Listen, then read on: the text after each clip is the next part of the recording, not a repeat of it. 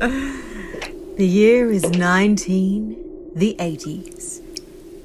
And a motley crew of musical misfits heads into the wilderness to film their latest sh- hit.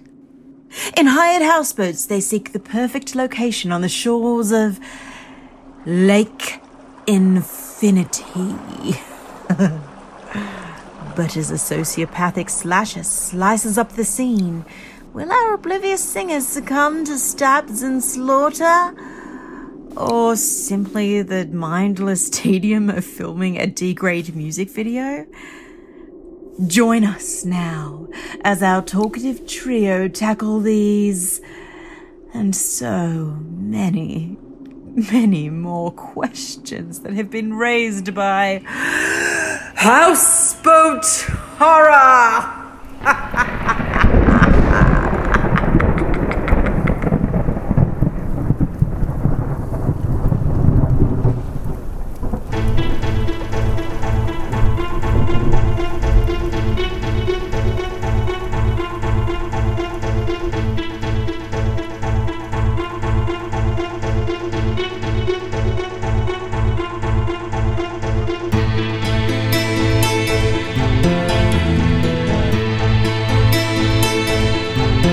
So, who wants to introduce this? Let's call it a film. Do we have to? it's not a film.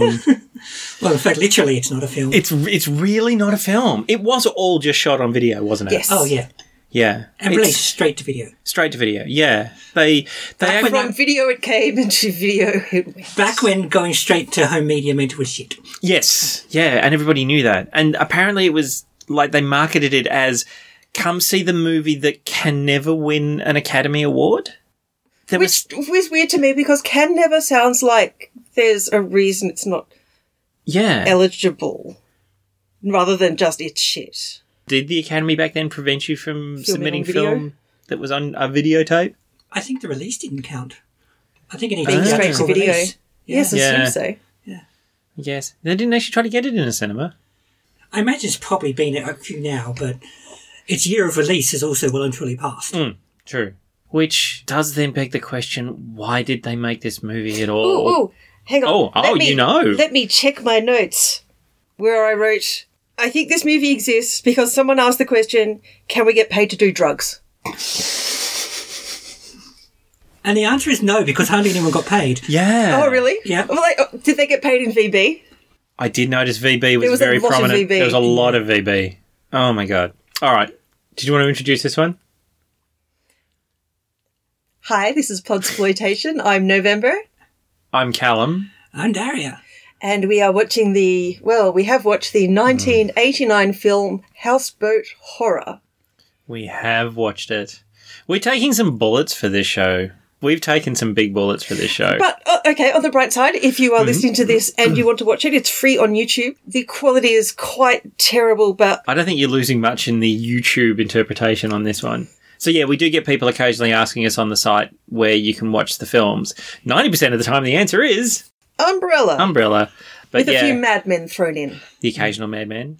Monster did an April Fool's gag about doing a 4K restoration on this. Oh my god, that's glorious! I want them to do it desperately. That would be so good. I'll post a link to the site after this goes up. Oh, that's but fabulous. they put an April Fool about all the features and stuff they're going to put in the 4K. Oh. Blu-ray. Interviews, outtakes. Do you think this is one of those movies where there's almost no outtakes because basically everything that they shot ended Is up in, in the, the film? film. yeah, because tape is expensive. Yeah, absolutely. oh, and the splicing. So yeah, so the plot. is summed up in the title. Yep. They're on houseboats. Horror ensues. very much where this overlaps with another favourite genre of mine slash ours, the so bad it's good cinema, except it doesn't quite slip into the it's good much of the Yeah. time. The user reviews on IMDb, a couple mentioned so bad it's good, but most of them are just one star. Yeah, I was, what was bad. the all over this got? Was it 2.8? Oh, what did this get? I think I got about four. Maybe I'm misremembering something that was How slightly many did Plug good. have? Plug had two, two and a half, I think. See, I say this movie is better than Plug. yeah. Yeah. It's not as obnoxiously painful as Yeah. Bug. It- Oh, th- this got four on the dot. yeah, I thought it got four. Yeah. This tried to do good and failed. Tr- Yes. Plug tried to do bad and, well, actually also failed. but- Then, yes. Plug. Oh yeah, plug Plug got hurt, three point two. Oh, wow. Ouch. plug hurt my brain Yeah. in a way that this And Sol. There's some yeah, true, yes. There's some bits that are cringy in this. The natural interaction with the band when they're trying to come up with their music is a bit weird, and there's a couple of scenes that you can clearly. Baby, we're in here. Come on. Moment. Roman's the chatty one. Yeah. Come on, Bubba. Yes. Okay, sorry about that. Yeah, there's a couple of scenes that seem quite clearly improv, like the pre boat briefing they have on the jetty where everyone's talking over the top of each other. When the guy Won't they just be unruly and ignore this authority figure? Yeah, basically, and yeah, there's a way. You, I don't know. It's it's really hard to put your finger on, but if you see a bit of cinema, Don't You- see this bit. yes, you get a feel for when natural dialogue has actually been delivered in a natural way versus a director says, "Okay, improv and go," and everyone's all very awkward, and it's just not. I mean, you look at a, a Cohen Brothers movie, like you know the dialogue in any of their films, they write it down to the word and the pause. I know there's series on YouTube at the moment of actors doing breakdowns of their characters, and the dude is there talking about his dialogue delivery, and he's saying that every man and fuck was actually placed in the script intentionally by the Yeah. Coens, and yet they still managed to make incredibly natural dialogue. Whereas here you get people who I'm guessing were largely musicians. Because they're certainly not actors, as far as I can tell. I read, also jumping back, you're not often going to hear the phrases Cohen Brothers and Houseboat Horrors. I have read that while they were trying to get this film actually in front of the cameras, that someone knew someone who knew Deborah Lee Furness, who got a bunch of trainee actors together. Oh, Wow. that's a cruel, cruel Some thing people to did do. this while at NIDA. Some people were aspiring to be actors and did this. Yes. This was their thing. They said the film is out, and they went to see it, and they saw what they were. They didn't go to see it. They went down oh, to but everyone's Blockbuster. And, first film was bit shit. Okay, not everyone's, obviously, but yeah, there are some pretty spectacular sort of hit the ground running. I think Natalie Portman hit the ground running pretty hard, and This one just hit the ground. yes, at the water even. I think uh, the bloke who used to be Molly Meldrum's offsider, the guy who was s- standing up there shouting in the. Oh, it's view's magnificent. You'll bar up. The guy who said that the view was magnificent and you'll bar up. Your bar up, Oh my Oh, god. Jesus, your bar up. Arbor-sexual? Sorry, Arbor-sexual, maybe? Arbor-sexual? Oh, But, like, yeah, trees. that's it. Yeah, because it wasn't at that point. It wasn't like they cut back from a whole bunch of sexy women in what looks like the lake that you'd get from the castle. So, I mean, it's really Yes, there is easy. no beauty in this. No, it's really easy to find Scenery. beautiful scenery around Australia, especially Yes. around Melbourne and Victoria up in the Highlands where it looks like they think they were filming. And they've found, and I mean, part of it will be the fact that it was shot with a video camera, so all of the colours are washed out and it's sort of greys and blues and very pale greens, but it's just not pretty. No, not And at you all. really just need to point a camera at Australia when it's not on fire and find something pretty. This Yeah. is just gross. And mm, yeah. So I don't know what it was about the view that made him bar up, but fucking something did. Those houseboats were nice. The houseboats were really nice. Yes, I they remember were actually very thinking that they were very luxurious. Mm. cool. Yeah. I did like the fact that there was a special rule that says, you know, no coupling, and yet everybody is basically coupled in their own beds. Like, apparently there was meant to be Yes. two houseboats, one for the girls and one for the guys. Except they had like five houseboats? Yeah, Mm. and Alan Dale, who is like the only name that you would know, who was in this in Evans, but he was Jim, Jim, Jim, in Neighbours. Jim yes. in Neighbours. Well, it's since got on to do many, many Mm. things. Yeah, yeah. So God only knows what he thinks of this pox on his career. And why on earth was John Michael Housen in this? I again, I think mate, someone had something over him. yeah, possibly. I and I don't know what he was trying to do with the knife when he was acting his little scene. was Was, he just meant to weird. be? Threatening. So your horror movie, oh, when when you mm, when you're doing a by the numbers slasher film, actually this does hurt my soul slightly. I d- just I, I know this is not a visual medium, but I'm here with a, a large keep cup. Uh, it's full of wine. That's just to get through this. when you're doing a by the numbers slasher film, and I mean, let's face it, we're talking late '80s, so you know we were right in the era of the of the Nightmare on Elm Streets, you know, the Freddy's, the Jason, the Michael Myers. These things were out there. You at least are trying to do. There's a thing about the reveal, and you know, you, you lay out fake threads and who might the killer be, and usually it's a it's a big reveal at the end who they are. And I get the impression they were trying to do that a little. The cop who we turns did out see to his be- shoes a lot. yeah. The the cop who turned out to be the national park ranger. Because did Hmm. Or the was bloke it, at the servo. Yeah. yeah, was it just me that at the start you thought he was a cop when you No, see it him there wasn't just eating a- you. No, Yeah, he was dressed like a cop. he was dressed like a cop with a badge. Yes. and then he turns out to be a park ranger. But maybe that was what they were trying to do with John Michael Housen in when he's sort of sitting there talking about how they'll be lucky if he doesn't stick them with a knife, but yet Joking. they know him. And you almost wonder if the film's going to be parodic and self aware enough to have John Michael Houghton, of all people, Yeah. as a machete murderer. Yes. But Which that fucking would have been am- That would have been great. amazing. Oh, you'd watch the fuck I out would of that watch the film. fuck out of that film. I wonder if you could re-edit it in such a way to make it look like if you, You couldn't found a make it bunch any of John worse. Michael House and stuff, and then made it look like it was cut back and forth Ed Wood style with his dentist. I'm picturing getting some of the footage from the what was the porno Felicity. Felicity. Yes, Ah. getting some scenes out of Felicity. Well, yeah, if we ran into him in that little dock thingy, we just go, So your character in Felicity, was he like bisexual or what? Yeah, because I still want to know. I don't know why I want to know. Ah, a lot of this movie strikes me as, and I don't know what Ollie Martin, may he rest well, what his experience was before this film, but it came across very much as someone who has heard about these things and is trying to replicate them on film, But hasn't actually seen a horror movie. yeah, nor has actually picked up how to do it as opposed to just perform the actions. yes, I see. I see. yeah. also reminded me, and I've gone here before, some verging on wanker territory. In script writing class, you'd get a few people who were convinced they knew how to write and had to listen to nothing from the lectures or Oh, the God. Hmm. teaching or anything, and would just do stuff anyway. And would be better off had they taken on board some of those lessons. Like one of the things is there are so many characters in this. Yeah, There are. there are too many characters. When people die, you, you know, not giving a spoiler alert because it is a slasher fic. But uh, yeah, people keep dying. It's like, do I care? Yeah, Who the do I hell know? is that? And it- and everyone's evidently very stupid because they don't catch on to people being slaughtered for a mighty Aye. long time. God, yeah. So this is one of those things. Yeah, And 'cause- it's not just because I'm high. Quote, I gotta stop smoking these mushrooms. pause. That's not a mushroom. because apparently that was an hallucination. I just Yeah, thought what it was were you one of talking the about with actresses. hallucination? okay, so the sequence Oh, where when he the- sees the naked woman down the beach. Yeah, the I sequence just with- thought that was one of the actresses too. That's what I thought. And I kind of figured that was the case. But then when you watch the closing credits, one of the people is given as nude model. I saw that. Oh, I thought that meant she was a body double. Well, that's what I was Well, trying to work yeah. out as well. But she's in the middle, I believe, of a couple of other characters. So maybe that whole thing's meant to be a dream sequence?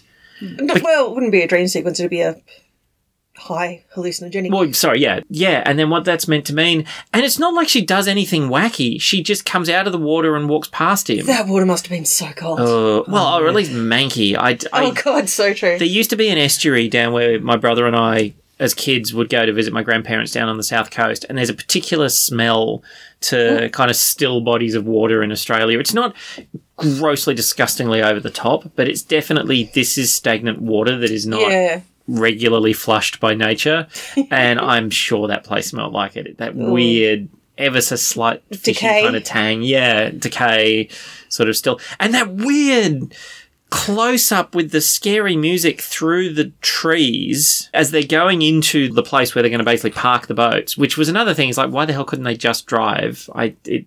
yes. Did because they it was think they most- needed a to lot of hold it was on hands land. like otters, or they were going to float away in the Yeah, night? But there's a sequence as they're going up the lake, and I think he's already killed the ranger by this stage. who's the first person to die, isn't No, he? the boyfriend of the hitchhiker is Oh already no, dead. sorry, that's right. Yes, The So- and the hitchhiker. hitchhiker is the so, first one to die. okay, right at the start. So Yeah. we've got the muso, well, musician and two girls in their Hilux, Trigo, Hmm. whatever it is. And they go past a hitchhiker. The first hitchhiker they see is a bloke. Does he have a gun? He's got a something. I thought that was one of the first false leads. The is he actually the slasher? Yeah. But uh, it looked like he was, like he's got his stuff on the ground and it looks maybe like he does. part of his stuff is a gun, a shotgun. Yeah, And he's got a big black coat and hat. And yeah. Yes. So this is that It's whole like the spy versus spy bloke. Y- Yeah, and like going with you and the theory of I've not seen these things. Someone says, "Oh, you've got to sort of pretend there's a whole bunch of people that could be the killer in the early stage," and he's go, "Oh, okay, we'll just stick a." A random hitchhiker who might actually have been the killer. We don't know. We can't know because none of that's resolved. And so then they pick up the female hitchhiker who is wearing the tiniest shorts I've ever seen. Oh, and it's yeah. like some of the shots are not just like, are you trying to show us directly up her clacker? Well, yeah, I did notice that when she died at the end, I was very surprised the denim managed to cover anything at all because it is very much that very thin kind of dental floss denim that you get between really high Dixie Daisy Duke shorts. What's with that quote near the start? So the forest ranger is trying to warn people to not just take an axe to trees for practice. What? Oh, which I did. I well, I did get very much the long weekend. That's vibe what I was from that. thinking too. Hey, Absolutely. there we go. There I we was go. waiting for him to say he's chopping it down because it's there. Yeah, combined universe, fantastic. Yes. Love it. I said, there we go. He's, he's the son of the people in Long Weekend. Ah. It turns out one of the complications from the abortion was it didn't work. Well, there, and that would explain the face as well. He's Yeah, a government man. You know what they're like, prone to exaggeration. that was what the guy who owned the houseboats said oh, to Allendale. yeah. He's a of government the- man. You know what they're like, prone to exaggeration. I didn't know that was like a government thing, Oh, a public service. They just like to exaggerate murders. Yeah. I don't. and that's the thing because all of them are like, oh, it's just like that last film crew that were here years ago, and they all got murdered, and everyone's just sort of chatting about it like it's a thing.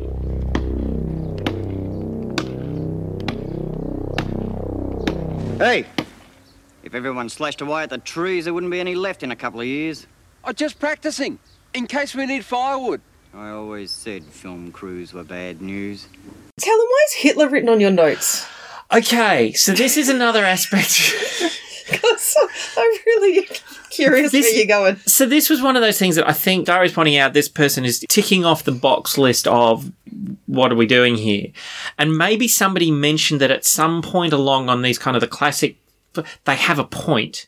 You know, I don't know Um, what you're talking about. You, you're saying this person, they, who, who, they. and that's that's what I'm saying. This hypothetical person that's introduced Ollie Martin to the concept of a slasher film. Okay, radio. is saying, okay, one of the things about these sorts of films is that there's usually a subtext. There's usually something to be Right. said. So, you know, you've got the vegetarianism in Texas Chainsaw Massacre, we've mentioned. You've got the consumerism in Day of the Night, which is the first one? Night of the Living Dead. Night of the Living Dead. So someone has gone, okay, well, you need to have a bit of intellectualism. So there's Ah. two spots jammed like square pegs into the round hole of this movie of people massively extemporizing on a topic. And the first time you see one of the band members sitting in a car reading a book, which had, Oh, yeah, I didn't look up couldn't, the book. so- no, I, I couldn't read The the Dorian title. and the Green Knight. Right. Yeah. And he's doing that whole thing of being so involved in it that he can't hear the person literally in front of him saying, Can I get you a pie, mate? or whatever it is he's offering. Probably He's also MPB. Sorry. He's also got terrible eyesight because the book is about two Yeah, centimeters. it really is. And yeah, and he makes the comment Nazis were really in for slaughter. or something. So yeah, so there's that moment where he's basically reading and makes some mention about how there was a lot of violence in the Nazi times. Yeah. Which didn't look like that's what that book would be about. No. No. That- that's Arthurian stuff. Yeah. That's, yeah. It's really strange. And then a little bit later, there's two of them on a boat talking initially what almost seems like some kind of deep discussion about life. And then this guy responds with a series of words. I, Those guys are so monotheistic. If Plato was there, then he would have said exactly what I did. The theory of relativity, the theory of forms, the continuum concept, Aldous Huxley is the Partridge family, pan dimensional. What, the fuck?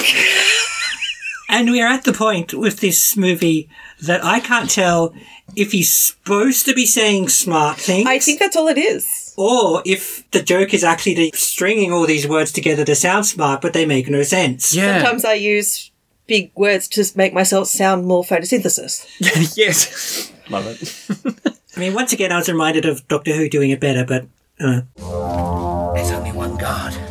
Do you think you can occupy him while I slip on board? I'll do my best. Well, go on then. Away you go.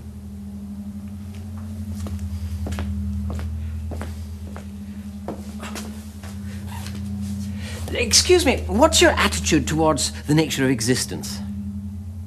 For example, do you hold any strong theological opinions? I think you'll find most educated people regard mythical convictions as fundamentally animistic. I see. That's a very interesting concept. Personally, I find most experiences border on the existential. Well, how would you reconcile that with the imperial critical belief that experience is at the root of all phenomena? I think you'll find that a concept can be philosophically valid even if theologically meaningless. So, what you're saying is that before Plato existed, someone had to have the idea of Plato. Oh, you've no idea what a relief it is for me to have such a stimulating philosophical discussion. There are so few intellectuals about these days. Tell me, what do you think of the assertion that the semiotic thickness of a performed text varies according to the redundancy of auxiliary performance codes? Yes. oh wow! I need to find that. That sounds fantastic. Yeah, so that's why I wrote Hitler. I'm like, where does Hitler and the Nazis come into they this? don't. Or where do Hitler and the Nazis come into this? Yeah. And what the hell was with that piece of nonsense on the boat? Because it's not like any of that aspect is. I was going to say any of that is revisited. It's not like anything they lay down is revisited. No. It's just. It's it's a mess. yeah, between the acting and the writing, I can't tell if some things are all over the place because they're ad libbed or just because they're not very good. I was actually quite pleased that the video was so bad that we couldn't see that the acting was terrible. Because some of it wasn't. Some of the acting was just fine, but Look- I think we would have noticed it a lot more if you could see shit. Alan Dale did not a bad job because he's an actor, and it stuck out like dog's bollocks because he was actively being almost realistic in the way he was reacting to things, which in the grand scheme of massive nonsense over stroke, under stroke, sideways reaction that everyone else was doing, it just didn't make any sense. I also wondered about his role because we've already said there are just too too many characters in this movie. Oh, there are. If they got him rather late in the day, went, "Hey, we got the guy from Neighbours. Oh, that's cool. Oh, we better put a part in for it because we've cast everyone else and he can't play one of these rocker types." Young Uh, Yeah. fuckers. I I don't know. I mean, I guess they were going with the director who was actually meant to be the person trying to keep everybody in line, and Alan Dale did work in that. But I think, yeah, I definitely think that. Whereas it shouldn't it be the manager who's trying to keep people in line? To be yeah, fair, he's, he seems to, in function, be both. yeah, If not in stated role, he does seem to be the chief organizer of things. You Hmm. mean Alan Dale? Yeah. Oh, I think he's the only grown up on the ticket. I, I genuinely got that impression. Like, literally, and I got that impression extending beyond the film. Like, As in, into real, I honestly think Alan Dale may have been wandering around going, what the fuck am I doing? At least it's not porn. At least, at least I think it's not porn. At least I think it's not porn. Yeah. Deborah, you owe me. The other thing I will say is that this film has Degrassi Junior High syndrome, which is that they do obviously have a song, maybe the one written by Brian Mannix, who was the music for this. The lead singer from the Uncanny X Men was actually the musician on this movie. Another thing which suggests to me that maybe it was just a group of people who got together drunkenly and said, let's make this movie. And they have a song. Brian Mannix was going to act in it and decided not to. Good call. Good call. But yeah, if you ever saw Degrassi Junior High, there's a little subplot all the way through of a couple of the main characters forming a band called Orange Is it Remedy? Zit Remedy. Zit Remedy. That's right. And they had this one song which they were building up to play at the, s- school school, dance. formal. Yeah, what's it? What's it? ca- I can't remember what it's called in America. Prom? Prom? Is it prom? Maybe. That's what Americans Yeah. Well, they're in Canada anyway. So all the way through, whenever you see them, they're performing this one song over and over and over again, and you can find it on YouTube. It's the same verse again and again. And this film had that same problem like six different Oh, times. what the fuck was that one song lyric? Oh My girlfriend has God. curly hair. Yeah, I don't remember. I, this is I terrible. It's, Saw it in her underwear. Like it was just it's like that Steve Wright joke. You know, I drove with my friend to Philadelphia. We did two weeks. We only had one tape in the car. I can't remember what it was. it's the same with this. It's this weird, generic it's 80s a song. Terrible and creepy song. Yeah. It just talks about how hot she's and fine. young and- she yeah, is. and she's young, and how young she is. And I, oh, And God. She's just she's just very young. She's young and young and cool. Groovy. Young and groovy. That's it. Really. young and, although I kept thinking, I God. kept hearing young and cool in the lyrics. Yeah, I but think young cool and was in there groovy, as well. Yeah, It was like she's young and cool and young and groovy and Yeah, young I and cool believe- and young and groovy, something like. At one point, the narrator of the song says that he is cool and she is hot. Uh, And then they do that sequence where they start the filming, clearly meant to be one of those montage video clip sequences. So the sequence in When they a got the movie. speedboat. Yes, See that well- section actually looked okay. Yeah, that to me, I was going, yes, good. that's what 1980s Yeah. Australian music clips were like. And that's- if That's you- spot on. Yep, if you cut the beginning to the end and you put that on Rage, that You're would there. make perfect sense. That said, though, John Safran decided to see how hard it was to get onto Rage. And I can't remember the song he made, but the video for it was literally p- attaching a camera to a dog's collar and letting the dog run around the beach. He As he in- had one of those three dollar off the front of a of a magazine music editing suites that had a bunch of stock like kind of repeated tracks. Oh. Yeah. And he just basically, yeah, sort of played up the thing, recorded it, and yeah, as you say, got footage of a dog. From a dog. From a dog rather on From the a dog. beach. A technical detail that, I mean, I, I want to think higher of the filmmakers in this, but I was nonetheless surprised that they got it right was that when you're filming a video clip like that, they tend to be miming along to their own music rather than playing it live. And they mentioned that in passing, and I was Yes. just of all the other things which seem to be just randomly brought in and half known that that was correct. Which yeah, I It was with the drummer hitting like a stand instead of drums.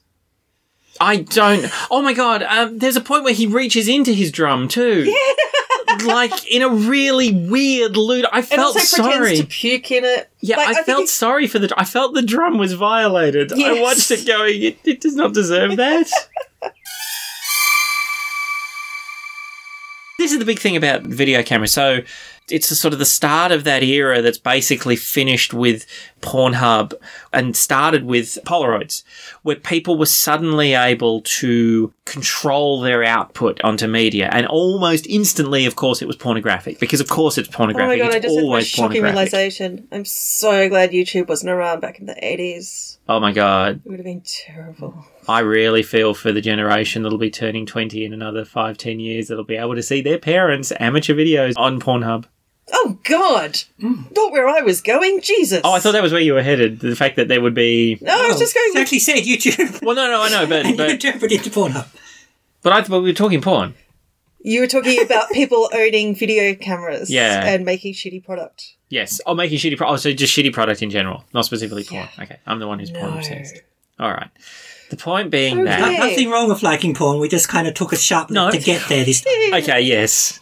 And so basically, suddenly everybody was able to make their own product, and what it meant was a percentage that's significant. I'll pull up eighty percent. Let's say eighty percent of stuff that was made was pornography.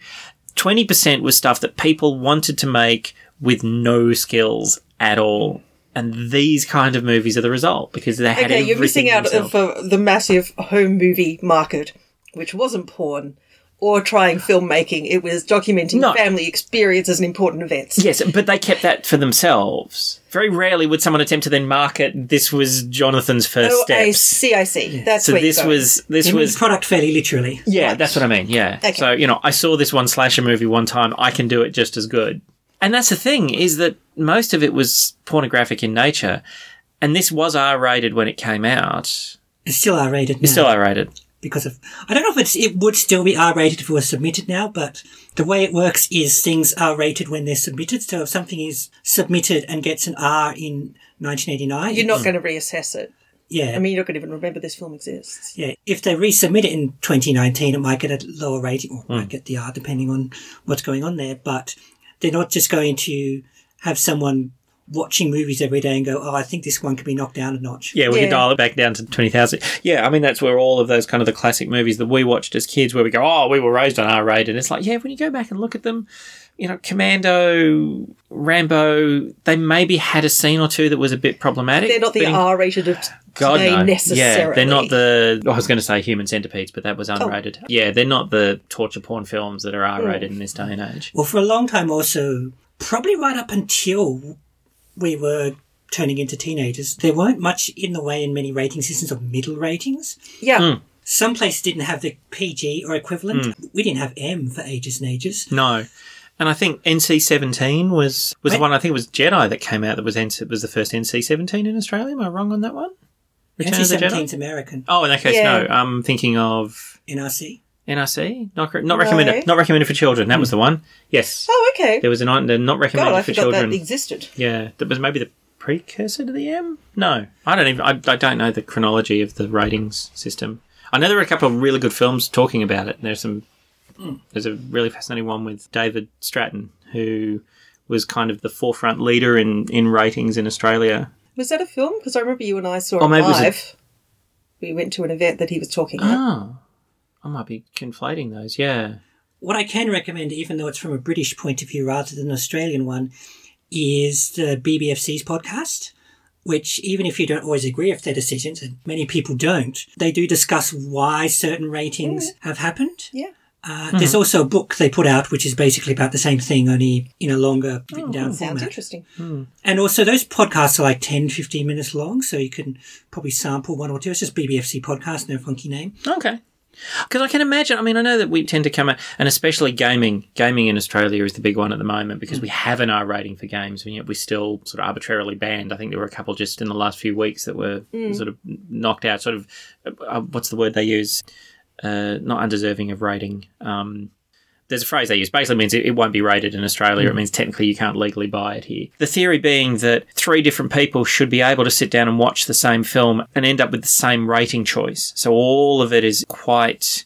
It's meant to be as minimally subjective as possible. Whether or not it actually ends up being that case, who knows? It's meant to be a, a relatively standard sort of application, isn't it? It's not you have a bad day, suddenly you're going to apply an R bunch to a. There was a situation a few years ago where one of the guys, because I guess maybe a lot of us we imagine that the kind of people in that role are prudish people sitting there going, "Oh my god, this is terrible. Here's another reason to knock it down and knock it down and knock it down." And yeah, big stamp of R rating filth. How dare you? But of course, we had a, a ratings guy who left the Australian rating system and then went on to make porn films because he'd seen so many of them. He knew he could do better. the concept of censorship as protecting society if proper protection is information let them know what will come and and so on and then let them make their own mind up You mentioned protection, which made me realise this guy goes to put on a condom before sex. He doesn't get to use it because he gets killed. But, Yes. you know, good on him. good on him yeah well done He leaves very the much room to do that, though. Also, well done with the segue. thank, you you, very much thank you. yeah actually that's going to be a hell of a walk back in coming in stark naked but with a condom on Yes. Mm. Well, apparently, I don't know, he doesn't want to be overheard talking to his junk. well yeah Oh, the swearing at the condom maybe that wasn't paying any attention and he was having all sorts of trouble with And that, there was an, another one which made it feel like something someone had been told about because it's like the scriptwriter, it's like Ollie Martin has heard that when people go out on shoots and things like that, at the night there's drinking and sex and drugs and things like that. And people are almost literally saying, Oh, I am quite intoxicated. Would you like to have sexual intercourse?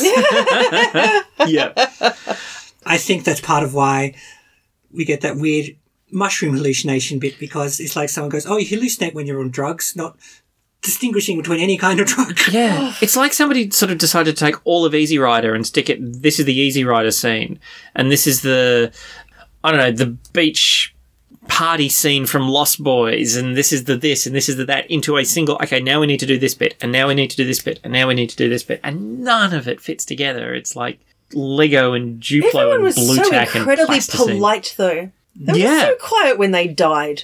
I yes, well, I mean, otherwise people because they're all in houseboats, people would know what was going on. What was that thing on the boat outside? Was it a wild animal that had been nailed I to the couldn't door, work it out.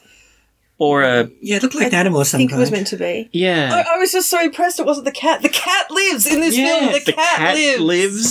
Question two: What's the cat doing there? Oh, is there a cat Jesus. on the red because there's a houseboat? cat. It's literally there for the jump scare. There is a moment with a jump scare that they need a cat. So I swear that's the only reason. Because again, it's like you said, there's a false alarm where someone has a jump scare, but it turns out to be the cat. Oh, you must literally mean it turns out to be Hmm. Yeah. so someone has a cat is in the band, or the cat manages the houseboat, or something. Oh, God. Or I- I someone just drops the cat on the trivia table. It's The insane. cat has not been heard from before, so No. I can assume of what the All I could come up with is it lives on the houseboat. You hire the houseboat, you get the cat. I think That's the only thing that made any sense. Ship cat. Wasn't there a thing about cats for being good for ships for a while? To, catch mice. to make catch mice and rats, of course. Yeah. Yes. This I is a don't- houseboat. I know we don't. I know we always fail on this, but I don't think we've actually summarised the plot on this one. I think we started and then we're yelling a lot about how terrible this was because we Uh, got you- you confused could right be- at the start. Mm. You could well be right on that. So basically, what we've got is a band is making a video clip. They are going out, they're hiring a bunch of houseboats, they're going up the river to a particular spot to film a shoot. It turns out that the spot has been a place where a movie was made previously, so the whole area that's in the middle of nowhere is used to movie makers. Because they were there that one time. They and were there all that died. one other time with the things, and that, oh my God, in the middle of nowhere. And an accident occurred on the previous film shoot. A child was badly burned, and this child is enraged by filmmakers. And Wasn't the child meant to be dead? I'm I- sure the child was meant to be, have been killed.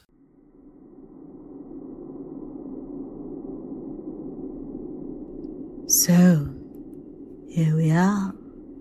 Our boat's full of bogan bards have berthed in the bush. Beers and barbs have been flung with equal abandon. And lurking off in the shadows, our resident psycho lies waiting. Or, I mean, is it just a shaky asthmatic with a camcorder? Who could this cold blooded killer be? A heavily hinted at burn victim from a previous movie shoot so many years ago? Perhaps a down on his luck movie producer tired of failure and ready to take it out on drunken louts. Or what about crazed loner, burned as a child in an accident who has harbored a grudge against filmmaking ever since? Possibly a wild woman living alone in the woods, ready to protect her peace from all interlopers. Or maybe bit of a long shot. A bitter boy caught in an accidental fire on set long ago and now old enough to exact his twisted revenge. Subtle, this movie, isn't it? Let us now return and see if our three hosts have been able to disentangle this dastardly, difficult dilemma.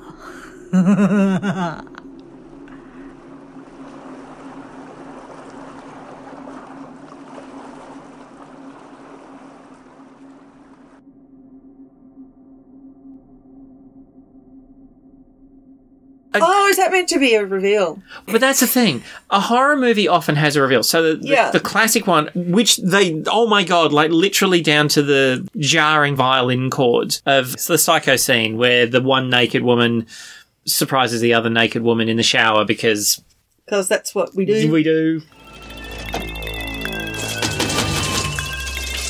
Who's there? Anyone there?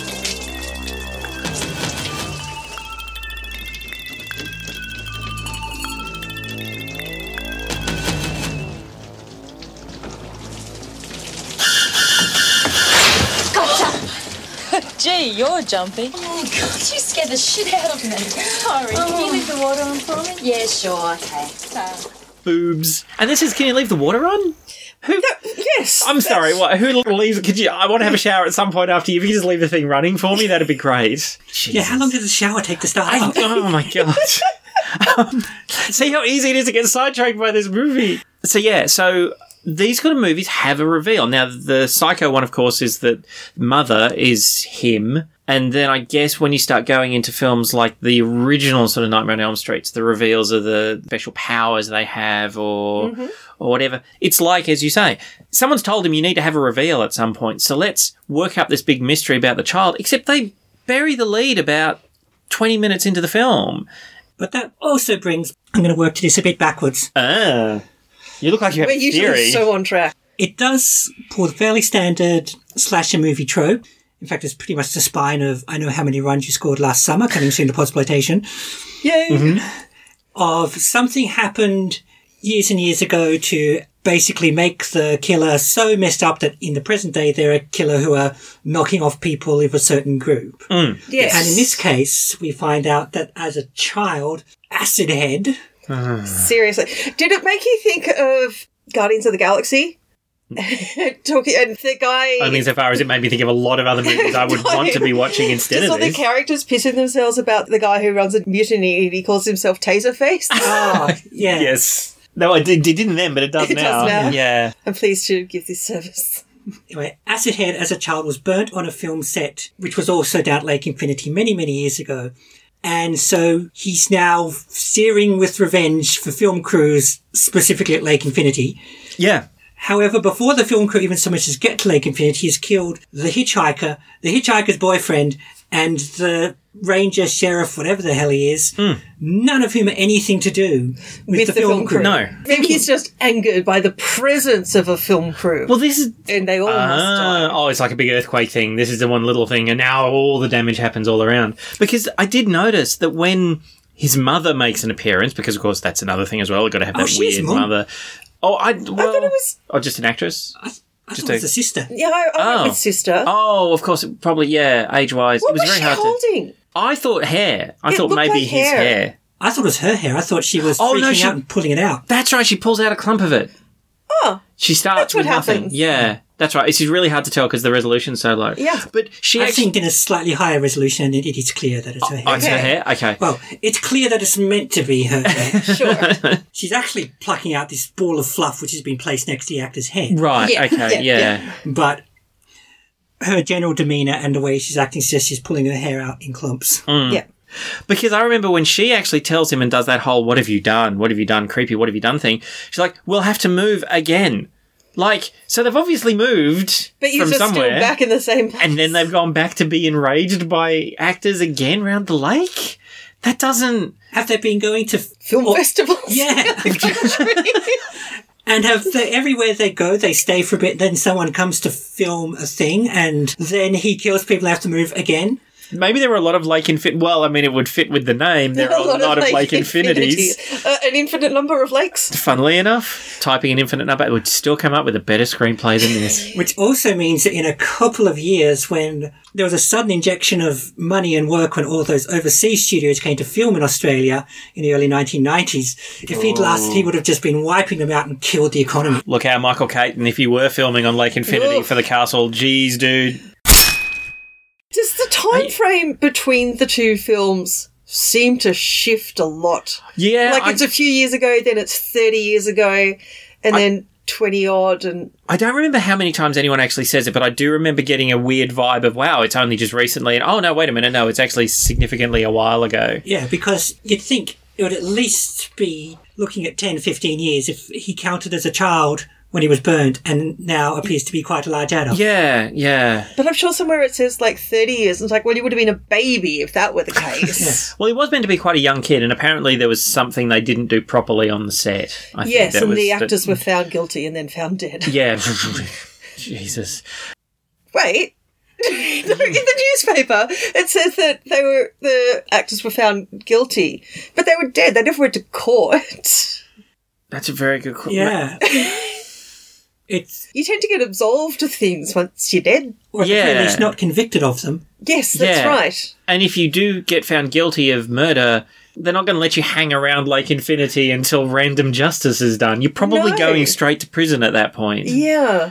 Oh my god. Oh my god. Well, actually, no. They must have been found guilty in retrospect. Suppose. See, this is a lot of the way my brain was when I was watching this film. I guess. But it's dot, also, dot, dot. All, Yes. all in the one newspaper article. This Hmm. is the news of their death and of their guilt and that a child was burnt. All in the Yes. same page of How the newspaper. Often does this newspaper come out? Well, often enough that he's able to slash it, and, and this one time we see that maybe that's what it is. That that's that kind of cornerstone of a good story. Is this the most interesting moment in the life of Blah? Maybe this is the most interesting moment in the life of that newspaper article. that's what we're seeing. All the other stuff is ancillary. It's all about this was the moment, the big reveal finally got slashed to shreds. I live nearby, and I heard the activity. Come over by the fire. Let's have a closer look. Never know. No, no, fellas. Definitely time to go to bed. I just thought I'd say hello. Oh, that's nice. You people staying long? Well, actually, No, we're just we're not staying long. no, we're just um, stopping at various locations along the, the coastline. We're, we're not disturbing you, are we? Or making too much noise. It was the noise that attracted me. Oh, the rock and roll band. What, what can you do? We're, we're making a, a film, a movie. Oh, I used to like movies. I still do. But I actually acted years ago. I gave it away. You see, there was this terrible fire. And some of the cast were killed and badly burnt. I gave it away after that. I gave it away. Oh, well, we're not intending to have any big fires. This is the biggest here. Actually, we're leaving tomorrow. Luke, you weren't even meant to be there. Oh, I'm sorry. Oh, well, that's all right. That's okay. Yeah. Um, we were going to head for bed anyway. Um, Can we get you anything? a drink, perhaps? No, no, no. I'll be going. I just want it to be neighbourly. Thanks, we appreciate that.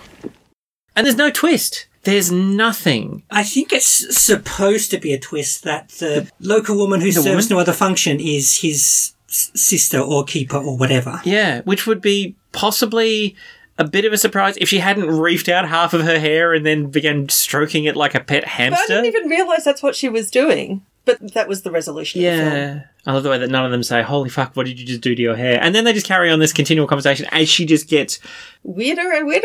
yeah, what, what do they say? S- You know, chewing the set. Terrible acting levels of crazy weirdness. Yeah. Sort of. I think she seems familiar. I'm pretty sure I've seen her in other things from that era. I we don't remember. And this is what I was going to say. We've mentioned a couple of times there are way too many characters in this. We have a whiteboard that we use as reference to make it nice and easy for us for the big things. The first thing we do is we usually have the actors up normally there'll be six to ten actors that we feel are worthy of us referencing again and again. We have four names on here. Alan Dale is one. John Michael Howson is the second. They're the two actual actors in this. Don Bridges, who is the petrol station attendant, he's a fantastic actor. He's been in a bunch of things. I think, Calvin, you mean the peril station? Uh, that's that's a T. There we go. But it was a peril stage. It was our perils. oh my god!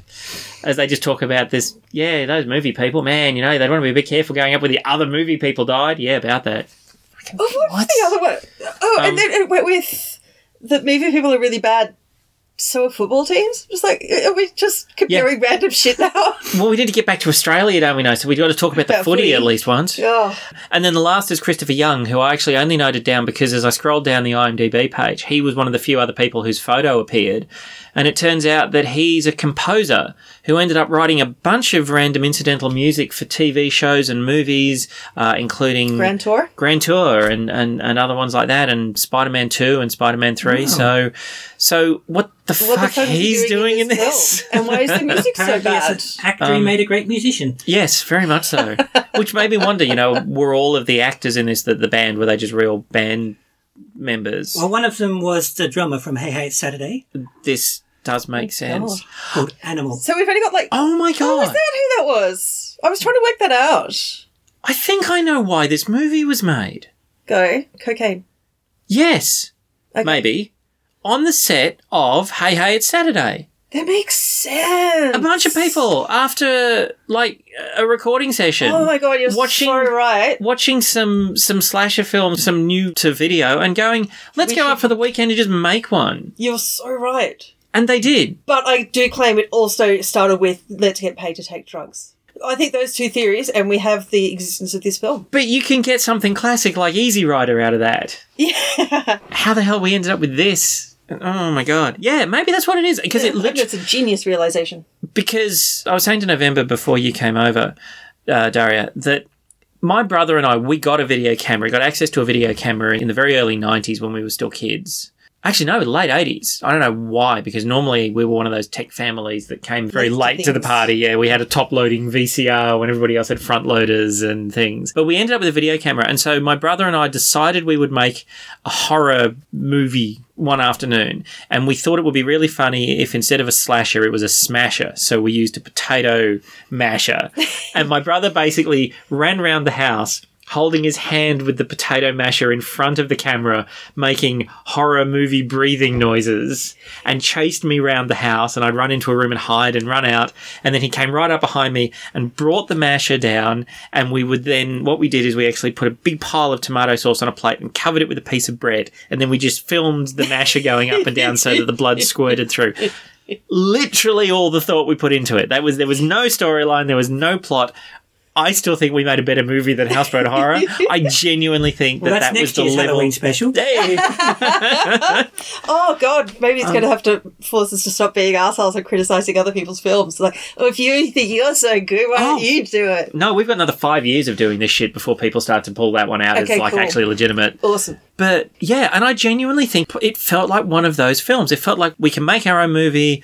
Let's just get together and we'll do this and we'll do this. Oh, you know, I saw that film and they did this thing. Oh, that sounds great. Let's set up for that. And it was I espouse a bit, but I don't know a lot of the dialogue of filmmaking. I don't know how you frame a shot. I don't know how you set up Yeah. certain things. What I can recognize is when it's not there. Like I've said before, you don't need to be an Olympic swimmer to see when someone shit in the pool. But when you have the corner of the lens cutting off a sequence, Yeah. when you have a shot where a person's head comes into frame, blocking out the other person who's talking. oh my god! Yeah, sorry. Anyway, I, We went here before. This has a lot of traits with one of our other little genres, the so bad it's good films, and within that oeuvre, there's also what they call the shot on shitio. Ah, I've not heard this term before. Ah, I don't know it either. I'm writing this down. It means just about what you think it means in that it's something of low quality shot on video, usually a home video. Mhm. So we're not talking in the sense that video is legitimately used in the creative industry. Right. But usually video in the sense that it's cheaper than film. Yes. Mhm. And these things are usually fairly low budget or very low budget. Often they were made filmed in weekends by people who just knew what they were doing rather than knew what they weren't doing. Yep. But sometimes they're people who have got right into it and thoroughly believed in it. I don't think that happened this time. But this has several such traits, like you were just saying, some of the bizarre ways they cut and frame things. Mm. One of the minor things I noticed, which for some reason happens a lot in So Bad It's Good and Shot on Chideo, there is a lull between the start of a shot and the things happening. Yes. Yes. Yep. Often it's less than a second, Mm-hmm. but it very much shows that the order of events went start the camera rolling, then the actors start doing what they're doing. You've s- I don't know why this is so much a trait of video because it's just as easy to say to actors mill about and act like you're doing things before rolling a video camera as Isn't a it film just something camera. that's usually fixed in editing? Well, yes, that's the Mm. other thing. Usually, You suggest it was it was an editor actually credited on this. The short. Let's have a look. ah, yes, the editor did fifteen hundred hours of work and still figures he's owed eight dollars an hour for it. What? Oh my god! Wow. So the editor didn't get paid. No, apparently no one did except for a few people. And Alan Dale and John Michael Housen, Alan Dale, Probably- Al- Alan Dale was definitely one of them. Remember that much. probably Brian Mannix. And apparently they set their salary off against profits from the film. Oh. so, I'm sorry. Have yet to arrive thirty years later. Wow. Oh. Okay, let's have a renaissance. We're going to get these people paid. Okay, so the problem that we had, and we were talking right at the start, most of the time you can get it on DVD. We had to watch the YouTube version. It was released on video. There is a DVD. yeah, there has been a couple of DVD releases. Official DVD is a question mark on that. We ordered Midnight Spares. I really don't think that any money went from that back to the makers Is of that the the one film. where you had to watch the whole film to get to the trailer at the end? uh, yes, yeah, that was Yeah. the. Oh no, that was plug. No, that was plug. No, no, no, no, no. Oh. Yeah, no. there was um, our weatherproof friends, just not. That was just oh, another Mm, yeah. failing. Of No, that Midnight film. Spares was the car film. Was Oh. Yeah, the yeah, one yeah. with uh, yeah, Bruce. I'm pretty sure the one I managed to find an SD DVD. Yeah. Mm. The quality's not great because it wasn't great in the first place. Yeah. It doesn't have the blobs and compression artifacts of Mm. the YouTube one. I mean, this is also maybe worth mentioning. Absolutely, during the era, people had decent quality video cameras and the ability to make good film, but very basic fundamental requirements of cameras, things like white balance, high dynamic range, things you just need to be able to. The very fact, like I said, that the camera is able to catch a portion of its own lens cover in shot is very definitely symptoms of the equipment that was available at the time, and it so shows. They probably had a heart attack when they realized they were writing about someone filming or shooting a video and realized, oh crap, we're going to need a second camera to be in shot. when we're doing that. I did notice that there was like just like three oh my god, there was that moment. I remember there was a shot that cut to they were doing a few things and then it cut to them filming and I thought for a second it was a black and white movie. It was somebody leaning down on the camera saying, you know, do we want to do another take or, or whatever? And him going, no, no, no, this is good. You've set up here. There was the color was so washed out on that shot Yeah. that it, was Oh, yes, yes, jarringly. yes. It, I Yeah, thought it was I know a what cut you're to talking black and about. white. It was bizarre. So funny. Was there an editing glitch when the band members were in the bar? Like one guy walks over to the piano and starts playing a song, and then we head back to the action on the houseboat, and then we go back, and there's more conversation in the bar, and that scene happens again. Oh, I don't remember the scene recurring. Maybe that was in. Like maybe I'm wrong, maybe that was just my imagination, but it's like I do remember. I thought they just had the exact same thing. I do remember one of those big jarring moments of someone has literally yelled action and then we're immediately filming happened in the bar when the guy walked over. So there may be that whatever they filmed in there was, Yeah. was done really badly. It's also what you were saying before about that whole those sort of second and a half or just enough of an, to be noticeable of people doing nothing until they then start to deliver their lines is very much a symptom of porn films as well. Those boring dialogue bits in between the action, you'll often see someone stand for that just that extra half second that's enough to twig the brain that it's just yeah You've a person said delivering to nothing. Before that, you didn't understand why people made shot for shot remakes of films. This film needs it. I want this film shot for shot remake. God. I want to see what the colours are meant to look like for a Oh start. God! Yeah, that would be amazing. I wonder if you could. Re- oh, can they colorize? Maybe we should send it to Peter Jackson. Um, actually, I want to mention Peter Jackson. Okay. Because if you want to see how something like this can be done well, watch Bad Taste. Oh God. Hmm. Bad Taste, or it has a different name in America. It's Peter Jackson's very first movie. He and a couple of his mates made it. It was his passion piece, made over a year. The sound looks bad because they actually lost the audio recording and they had to redub a lot of the Oh, really? scenes. Yeah and it is done as a as a nod to these kind of horror films and it's done so well the shots are good there's a storyline that evolves it's a little unique and it's done with tongue planted firmly in cheek and that's what this lacked you can't make this kind of movie on this kind of a budget and hope that it will be seriously genuinely No. scary so you have to do it as a kind of a Yeah. self parody and i think everybody involved obviously took themselves way too seriously If we're on the topic of Peter Jackson, so Bad Taste was 1987. Some years later, 1995, he made a film called Forgotten Silver. No one seems to know about this film, but it's just fabulous. So if you can track down Forgotten Silver, absolutely watch it. I think I have seen that. forgotten Silver's It's the very good. mockumentary. Yeah, that's the one. Yeah. yeah that is a good one Oh yeah, that's right. I watched it with someone who thought it was a real a real documentary. Yes. it does actually deliver quite well up until there's another one um I have a very fu- a very smart friend of mine thought that it was real, and I'm just like they zoom in to see the date on a newspaper that's in the back of a guy's pocket. It's like, uh, no, that that doesn't work. There was another mockumentary made about the faking of the moon landing, which was an Australian made film that included interviews with who was the head of the FBI at the time? Uh, J. Edgar Hoover. J. No, it can't be J. Edgar Hoover.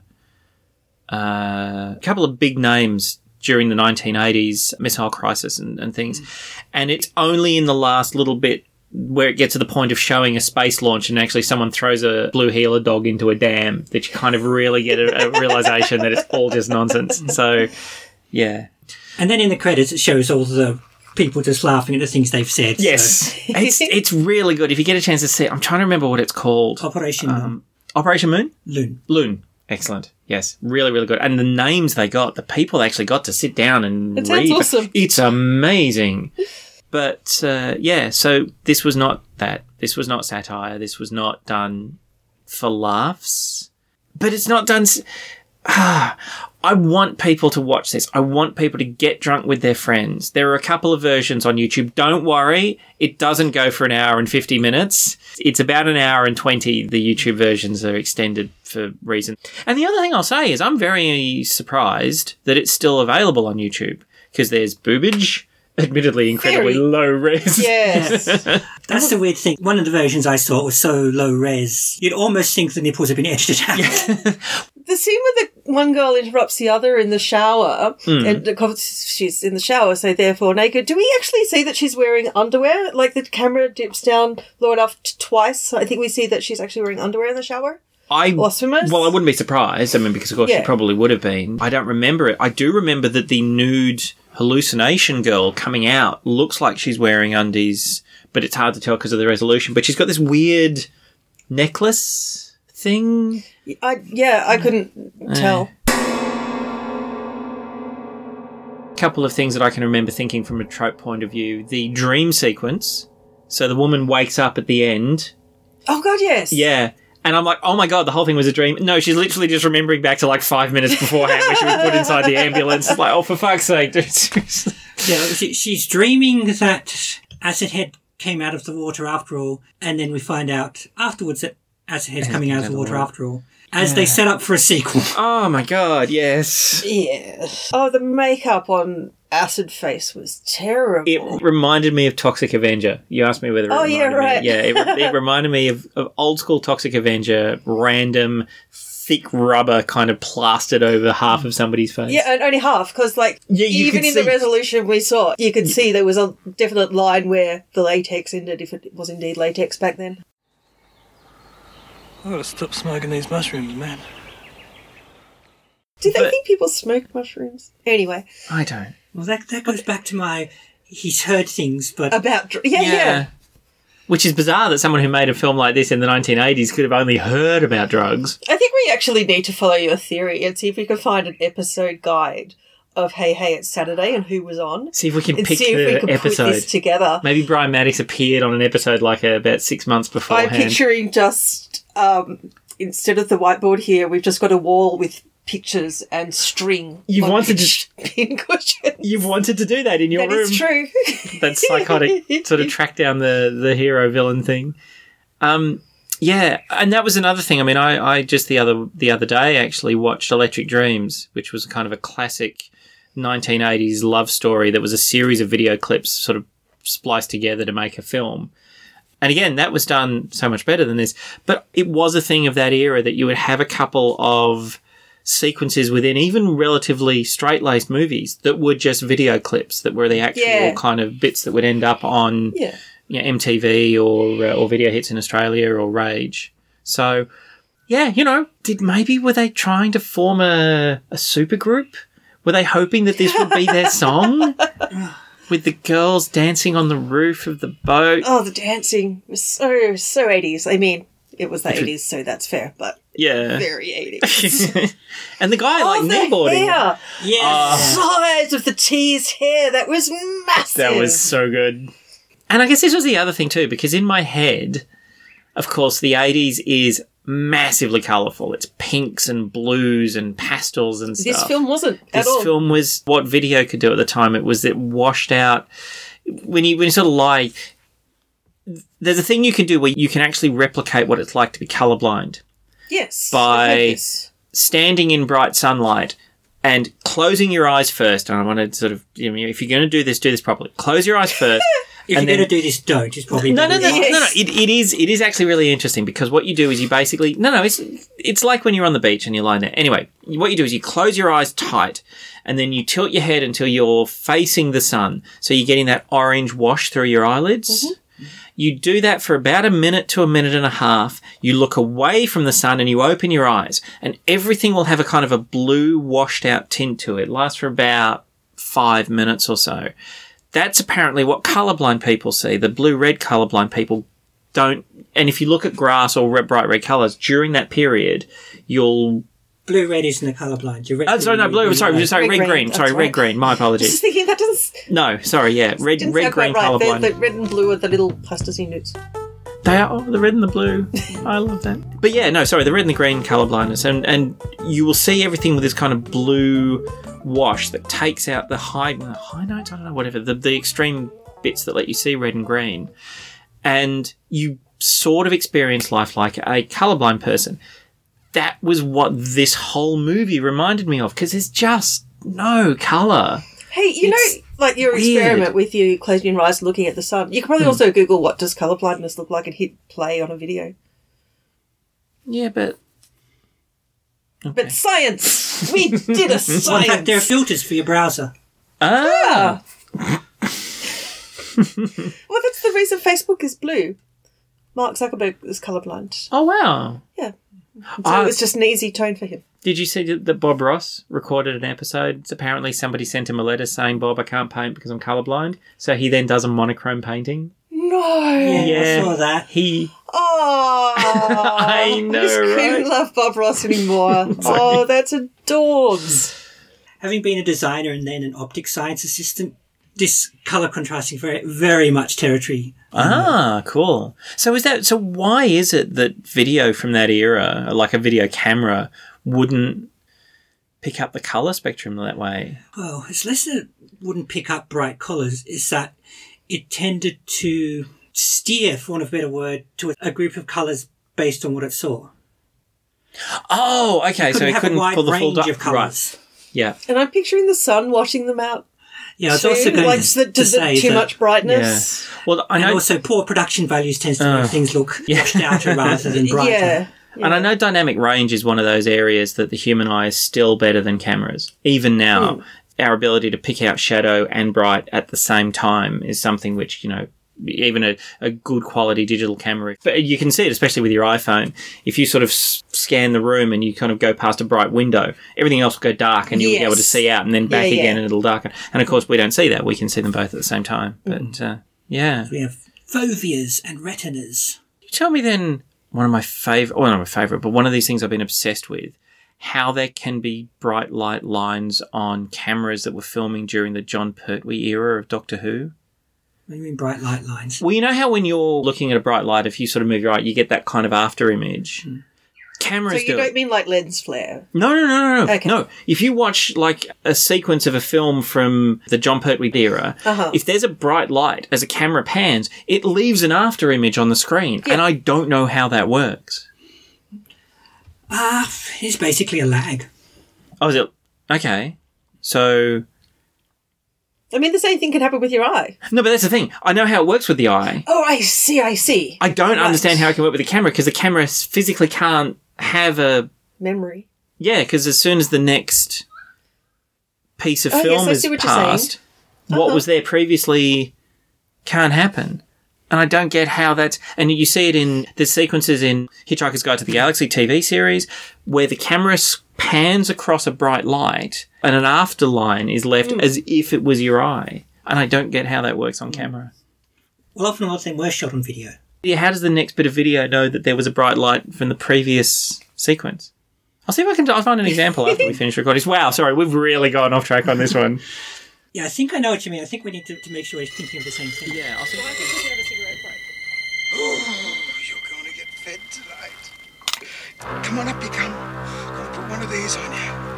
Don't let you die of AIDS or anything like Come on, Jimmy. that. Yeah, yeah, yeah. I'm coming. I'm coming.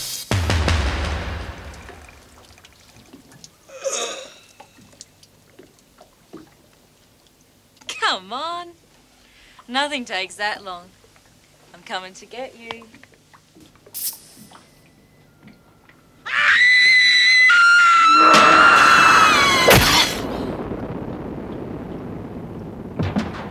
So there used to be a website, houseboathorror.com.au. It's not there Oh. anymore, though. Well, that was someone Ah. selling copies of the DVD. Hang on. This film Hmm. appeared at the Melbourne Comedy Festival with commentary. Oh my god, how long ago? Oh, the night. Only a couple of years, I think. Because it turned up in my research. The article where I read about it coming actually had a fair bit of information about the movie. It did, yes. The What was it article's on t- uh, 2013. What's what called? Houseboat horror. .com.au is not there anymore. It's okay. There's an archive called Wayback Machine Of course. that are really good. Well, while you're firing up the readback machine, I have to read bits of this review Please on do. IMDb, which Oh, yes. Excellent. It's this review, dear listener, which very much gives and takes away.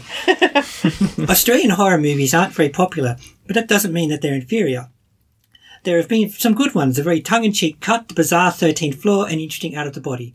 Of course, there have been some really terrible ones, the worst of which is Houseboat Horror.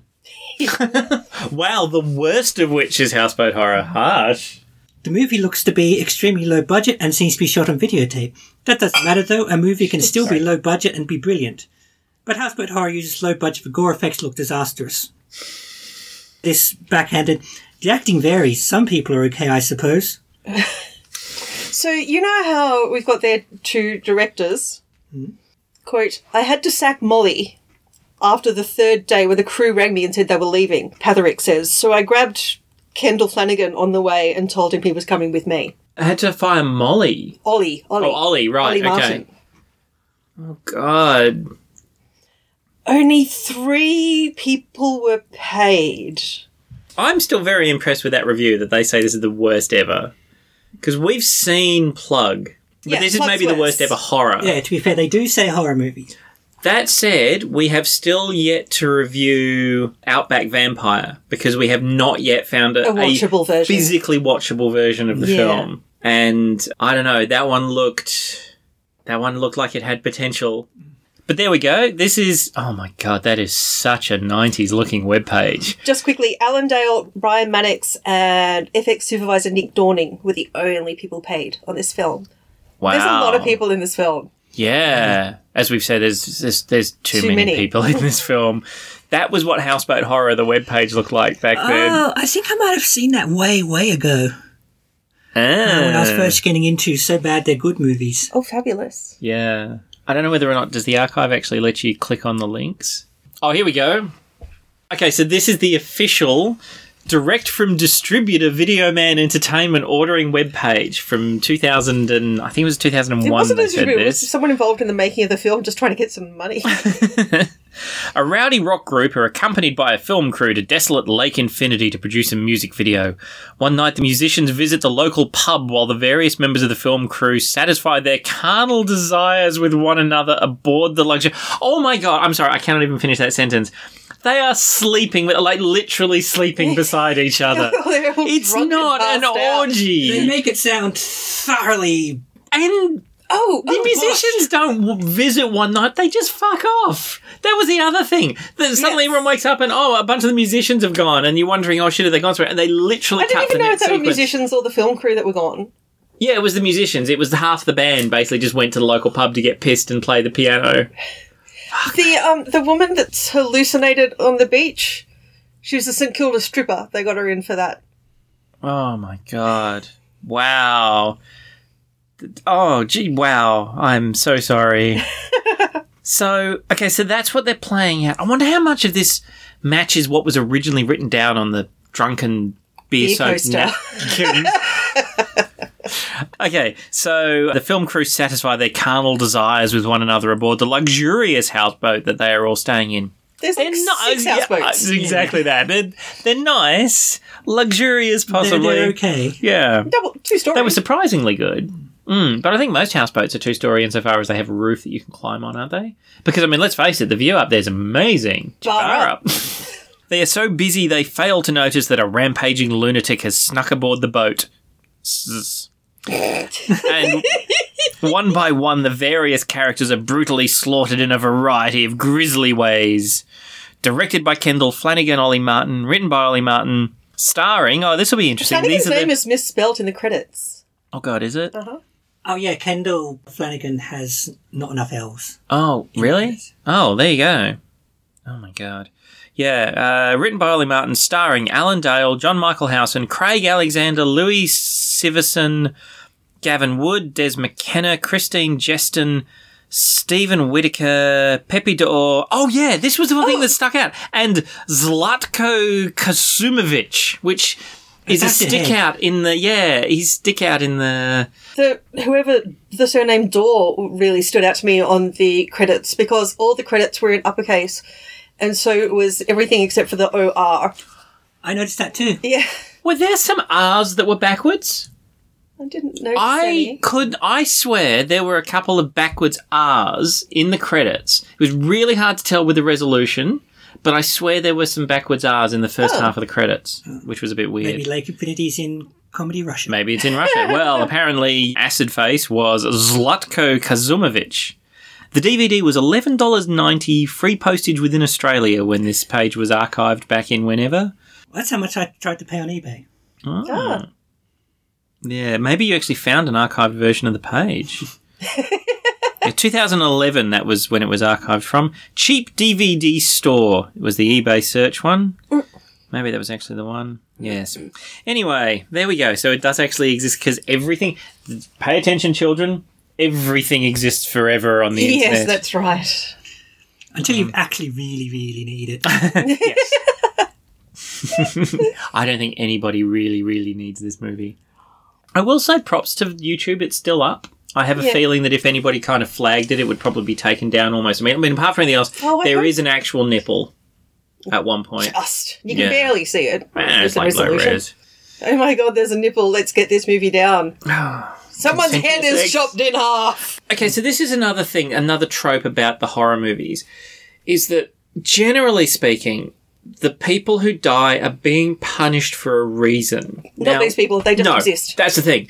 They're not even just the film people. No, I mean some of it's really overt. If you ever get a chance to see Candyman, the original Candyman is like a genuinely good horror movie that makes you feel for the main villain. It Yeah. really does. It's it's I love it. I love it so much. Apart from anything else, it's got Virginia Madsen in it, who is awesome and wonderful. She was in Electric Dreams. But even the ones where you are still not meant to root for the villain at all, you know, the slasher movies or whatever, they're being punished for esoteric reasons. Having sex is, of course, the big one, the trope Yes. that's over again and again.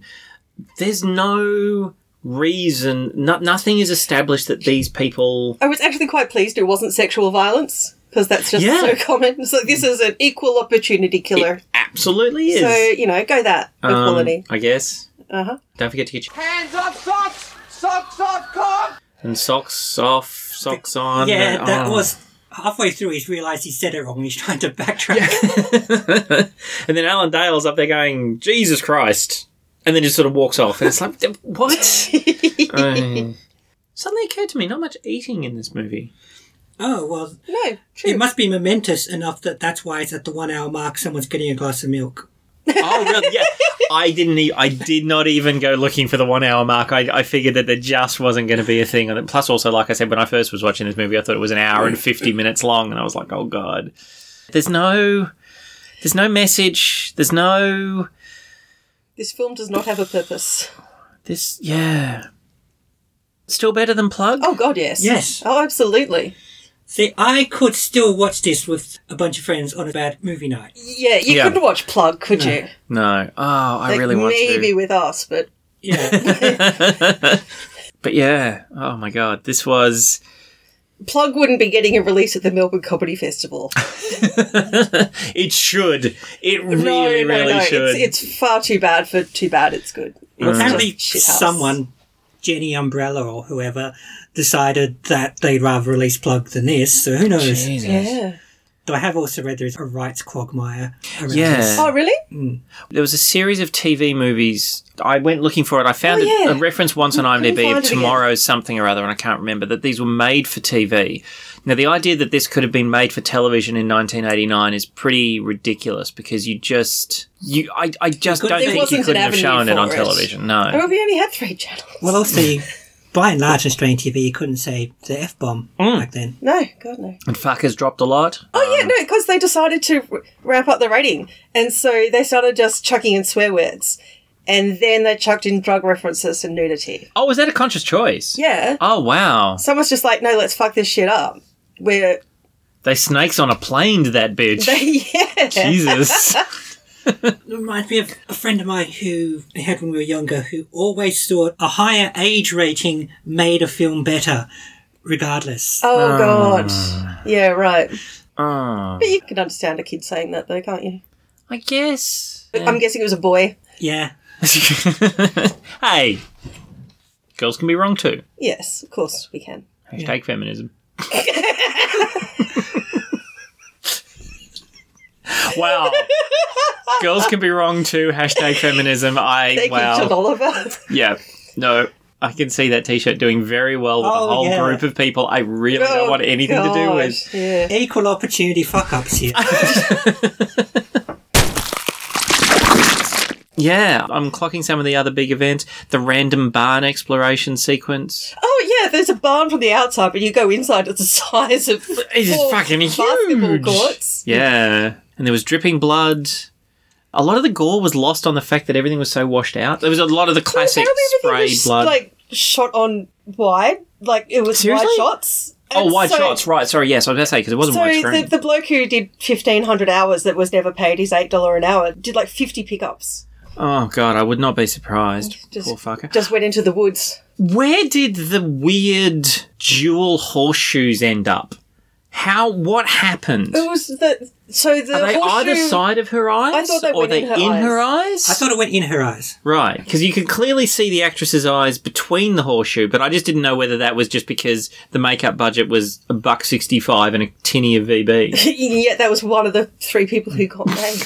got paid. Yes, you know, first death by horseshoe, so go that. Yeah. But yeah, I think it went. In it went in her. It's meant to go gone in her eyes because it ended up being two horseshoes. Because it wasn't just he grabbed one because he pulled one out and it was welded to the other with the two nails sticking out. Oh, I didn't notice that. I thought they must have had one up there with two nails, and I couldn't work out. No, because I how yeah that I was went. thinking maybe if he just pulled a single horseshoe off and then just jammed it in, it would make sense. But it ended up being this weird mutant horseshoe Mm. thing. Well, I will say, for what it's worth, the one neck slash where the guy is, has his neck pulled. Yep, out, yep, I think yep. one of the first ones where the knife goes cleanly across and there's blood. Just as good as any other neck slash I've seen from the night. Wow, that's a sentence. And didn't I think I'd say. agree completely, except just seconds after that, you see his body lying on the ground, and it's comedically bad. Yeah, yeah. Mm. And he does the big gasp death. He goes, oh Uh, and then just yeah, sort of falls. doesn't he? I think it's that one. The, the deaths kind of sort of blurred into each other after Yeah. a while. And there's the guy who actually says, Oh, I'll stop him by throwing himself back at the crazy psycho who every other time someone's throwing themselves at him has basically just ended up instantly dead. Yeah, why does this guy have super strength? It's the power of being nearly burned to death. Ah, Oh. It very much is taking the mold of the standard slasher killer. There's also his ability to walk at a lumbering pace and catch up with people running ahead of him. oh god, that drives me so mad. Well, that shot where they're finally escaping on the boat and you see the camera and they're sort of watching the bank as it goes down. And Yeah. I'm just like, I think you're trying to clearly say that somehow he's keeping up with them along the bank. I can't Yeah. see him because obviously the resolution's Like, so how bad. did he just magically appear on the boat? Yeah. And no Crazy wonder he got superpower. burnt when he was a kid, because he gets burnt at the end of this too, and he just stands there flailing his arms flail. about. Oh, yeah, and that random flashback Jump in the sequence. water. Yeah. Random flashback sequence? The random flashback sequence where he's looking at the news article, Oh, yeah. and then it flashes back to him burning alive. Where basically, oh my god, yes, I remember thinking that. It flashes back to him burning alive, which you realise later is clearly just one of the camera angles of the stuntman Yes, burning yes, on yes. the roof of the boat. because that is not a child's body burning. No. So it was a flash forward. They knew what they were doing all along. They did not know what they, were did doing. not know what they were- No. Are they Ah, going to 30 years later pick up on that? Oh, Sticking his hand out the water thing. that would be so I really Oh, good. want to watch a 60 year old serial killer. What would houseboat horror? Be? I mean, we've had okay. Worked for Halloween. Yeah, no, it did. Yeah, Do you know it's a terrible thing to admit. I still haven't seen it, but I've heard really good things. Like I said, I think my favorite of the Kruger movies is the very last one, which was actually done as this kind of meta narrative on. But how many the- last ones are there? No, like, this is, is, the, it the last one? This is the last, last Okay. one. It was a Wes Craven written one, which basically it takes the concept of Freddy Krueger. I think I might have mentioned this on a previous podcast. Takes the concept of Freddy Krueger as a kind of an er narrative It's the story that's you know that frightened us as the cave. narrative. Well, it's the overarching narrative. Mhm. So you are as a kind of a concept is kind of the I only know you whole- are as text message shorthand. Okay, right. No. So when you do, oh, this is- you're gonna, you're gonna, I'm gonna hit the limits of my knowledge on explaining. When you use the phrase "er something," Mhm. you're kind of saying this is the. Are you sure we don't mean meta in this instance? No, no, not meta, not meta. I mean, in the instance of Freddy's nightmare, 'cause that seems more meta than Earth. No, it is meta, yeah. But the meta, the, the plot within it is that Freddy represents the er story, the horror story that from day dot as cave people we would Oh, say I to see. each Right, other okay. in front of the fireplace, and that it, the personification of this horror is different through eras. It's vampires, it's whatever, and then Mhm. in this instance, it's Freddy. And yeah, and it's actually got Wes Craven playing himself within the film. It's a really cool movie. It's a really, really amazing Sounds film. interesting. It starts with the actress, you know, being interviewed about how they're coming up to 20 years of the original Freddy Krueger. Actually, no, I think it starts with them filming the next one. And then, yeah, it goes into a really meta narrative on it. It's a great movie. It does to Freddy Krueger specifically what the Scream movies were doing to the kind of the horror genre in general. But yeah, that one worked really well. was the point I was trying to make sort of, sort of back. Brings back memories of those movie killings a few years back. Yeah. They were making movies. They were film people. So, are we giving this film any stars? Because it is always stars. Hatchets, machetes, severed necks. I am going to give this film half a popped tab in a VHS tape Ah, classic. because somewhere somebody committed this to a cassette. References that nobody under 30 understands. and it is the movie equivalent of a little square piece of plastic with a white edge to it stuck in a vacuum cleaner rattling forever. wow, that was some imagery. Thank you. Rattling towards Bethlehem, why did you give me vacuum? Yeah, I'm giving it, yep, half a plastic VHS tab. Yeah, I'm going to agree with a half a star because, you know, it is better than Plug, which got zero stars. And I go with, you know, A for effort. Yeah, and I think you could, with the right group of people and a sufficient amount of high quality alcohol, Not VB. you could have some fun with this movie. Yeah. See, I think at most you would show someone plug to say, this is what I was talking about. Yeah. I would never watch that movie with somebody. If you think I'm having fun doing this, if you Oh, yes. That's what he Let's said, yeah. complain about our jobs. our jobs, you thank God I get paid. Um, please, people out there, give us money. But uh, yeah, I think in comparison to Plug, you could get something out of this with the right group of people, the right amount of alcohol. Yeah. And the one other thing I'll say is the whole Degrassi Junior High music bit fails miserably because, as much of a repetitive basic song as it is, it's not actually an earworm. I'm just realizing now I cannot recall any aspect of the song. I did look up. It's called Young and Cool and Groovy. Was it released as a single by anyone? Don't think so. Um, No. It In might have fact, been- I'm just going to go with no. There might have been dreams of that, but it does not appear to have taken place. It feels like this might have been that because I mean they played like six different versions of it, including the full video clip rage release in the middle Mm. of the movie. So yeah, Yeah, I too would give it half an Uncanny X-Man. hey, nice reference. there we go. It, it is slightly weird to think that when they chose that name for the band, they thought this is some obscure comic. It's not Yeah, really- that's right.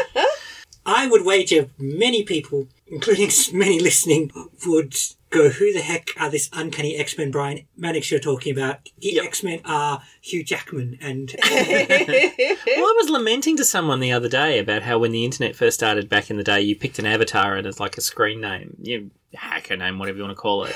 when I was in 93 in university, and I picked Morpheus, which was this really kind of vague reference to a comic series by Neil Gaiman. Yeah. And then fucking Matrix came Yes, out, and I that's couldn't right. register Morpheus fucking anywhere for years afterwards. well, trying to cope with the Bechdel test being a thing Ah. of this underground lesbian comic strip from 1985, which stayed that way for like 25, 30 years. That all of a sudden someone remembers it and the internet just explodes. As it often does. and probably no one knows who Bechtel is or why this test is named after her. No, but it's probably way, way eclipsed any reading of the actual comic. Yes, definitely. I did not know it was a comic. I genuinely thought it was a some kind of a thesis paper on No. misrepresentation. I'm going to have to read that. I would. And I just genuinely like realised to this read that. movie technically would pass parts of the Bechdel test because there are two women who talk to each other. They're naked at the time and they're saying, keep the shower running, but you know, they're not talking about a bloke. No, there were a couple of conversations between the No, two there were women. actually, yeah. yes. Yeah, talking about work and. So, you know, the, I was going to say the Bechdel test isn't foolproof, but this one doesn't come down particularly hard on women, especially compared to some of its fellows we've seen. Actually, yeah, you know what? In comparison to mainstream good, in inverted commas, Horror slasher, slasher. films, this one's a pretty gender neutral delivery. There's of a the story. fairly gratuitous nudity, but compared to the We tri- think. yeah, compared to some of the treatment women have gotten in other movies, Yeah, that's right. They are just simply, and it goes on like, like you know, the killers, like sort of guy, sorry, guy, girl, guy. Actually, that'd be a very interesting thing to do because guy first, Well, no, 'cause then girl, there's- then guy. Well, I mean, we there only are see the certainly girl. more men than women in the Mm. cast. And I did so- wonder if we were being set up to believe that the killer, with- when we just saw their big boots, was in fact who we'd later know as the sister. Yeah. Again, like I say, it's like someone suggested, okay, you need to keep it vague because you don't want people to guess the killer too early. Unless you put a newspaper clipping and then, y- you know, you could almost say they were trying to be subversive, like, oh, I'm sure you won't think it's this person because that's what everybody does. And oh my Yeah. God, it is this person. But it's like, no, I'm not giving you that credit. I am not giving you that credit. yes. And of course, yet another slasher film that takes place around a lake. Yes. Because there's a lake. That's a good point. It, that actually did not register. They really weren't trying, were they? They didn't know what they were doing. They did not know what they were making. Or again, they knew factually what they were making. Because they were there for a fortnight. Were they? Yeah. Wow. Maybe they were there for a fortnight to film a video clip, and they were there with a whole bunch of extra Well, if that's what they video did, cameras. they succeeded. yeah, and then they were filmed a like, video "Fuck, well, we clip." do have the video clip. Did you want to do anything else while we're here?" And then Alan Dale was desperately taking a break from filming Neighbours. Neighbours, and was just further down the road, and John Michael Howson was further up the street, and they're like, "Hey, everyone's here. Why the hell not?" there must be a reason why this movie came about. Yeah. I don't know what it was.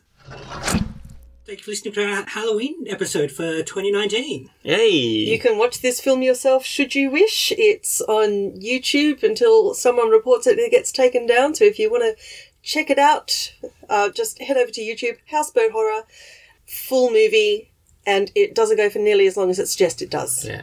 It's about an hour and 10 or an hour and 15, I think. and you could probably scoop one of those DVDs off eBay. Yeah. Yeah. And we're not, obviously, we don't actively, you know, we absolutely do not encourage piracy. I mean, we enjoy these films even when we sort of rag on them, and sometimes we enjoy ragging on them just as much. So it's kind of nice to know that some of the money's getting back to the makers of the films, but nobody feels it worthwhile making this one. well, I ordered a DVD, it simply didn't come. Well, there we go. Well, they- So I've done my part to support the artist. In which case, you got exactly the same level of satisfaction for your money as anybody who would have paid to hire or buy this video. Uh, do we need to spin up for next time? We're just going to pick one. Should we do a good one? It feels like it's been a while since we've done a good one. Let's do Frog Dreaming. Okay. Frog Dreaming is a nice, kids friendly film. I remember liking it. I got like two thirds of the way through SBS. I don't think it's available on SBS anymore, but Umbrella did release the Just a few months ago, also. the special edition. Yeah. Uh, it's nice and shiny. Blu ray, we get Features? Probably, probably a good film and features, and it probably actually looks good too. And on that note, I've been Daria. I'm probably November. And I am still Callum. Well, well, dear listeners, you've made it to the end with all your limbs attached. Good for you. But let us take a moment to remember those who fell victim to the horrors on the houseboats. The poor young hitchhiker who was simply trying to go camping with her boyfriend. The innocent bandmates who just wanted to record the next bit of kit and survive the weekend. The slightly sleazy film director hoping to spend a dirty weekend with his girlfriend while keeping his fingers and head intact. The out of place stoner who Oh, I was really just wishing you'd been an Easy Rider instead. But maybe most tragically of all, those few million neurons in the brains of your fearless presenters that are now irrevocably tied up with memories. We can only hope deeply buried ones of this film. The evening draws in. The microphones and recording devices are packed away. The last sip of Kirk's sarsaparilla has been drunk. And soon I too shall vanish into the darkness. On October 31st, peace and tranquility once more return to our podcast booth. For a time.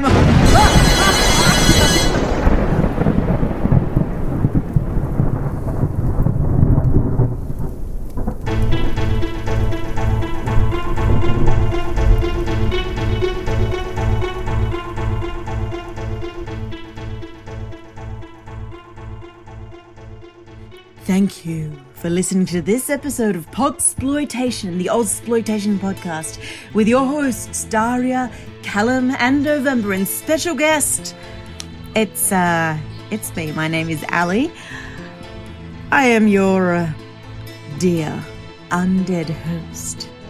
You can find all of our episodes at podsploitation.podbean.com. You can commune with us on Facebook, on Twitter, and Instagram as at Podsploitation and by emails to podsploitation at gmail.com. If you want to help bring life to the show, life! you can donate any currency in any amount at paypal.me slash podsploitation. The theme music is Hell Loop Ween by Lemon Yellow Haze, used under an Art Libre license available from freemusicarchive.org. All other clips are for review and illustrative purposes only and remain the copyright of their respective holders, and no claim or infringement is intended. We can definitely assure you that no bars were upped during the making of this podcast. I are you actually sure about that? Because it sounds like you may have flipped a bar or two during this podcast. Just saying. Anyway, Podsploitation is a moment of mayhem production.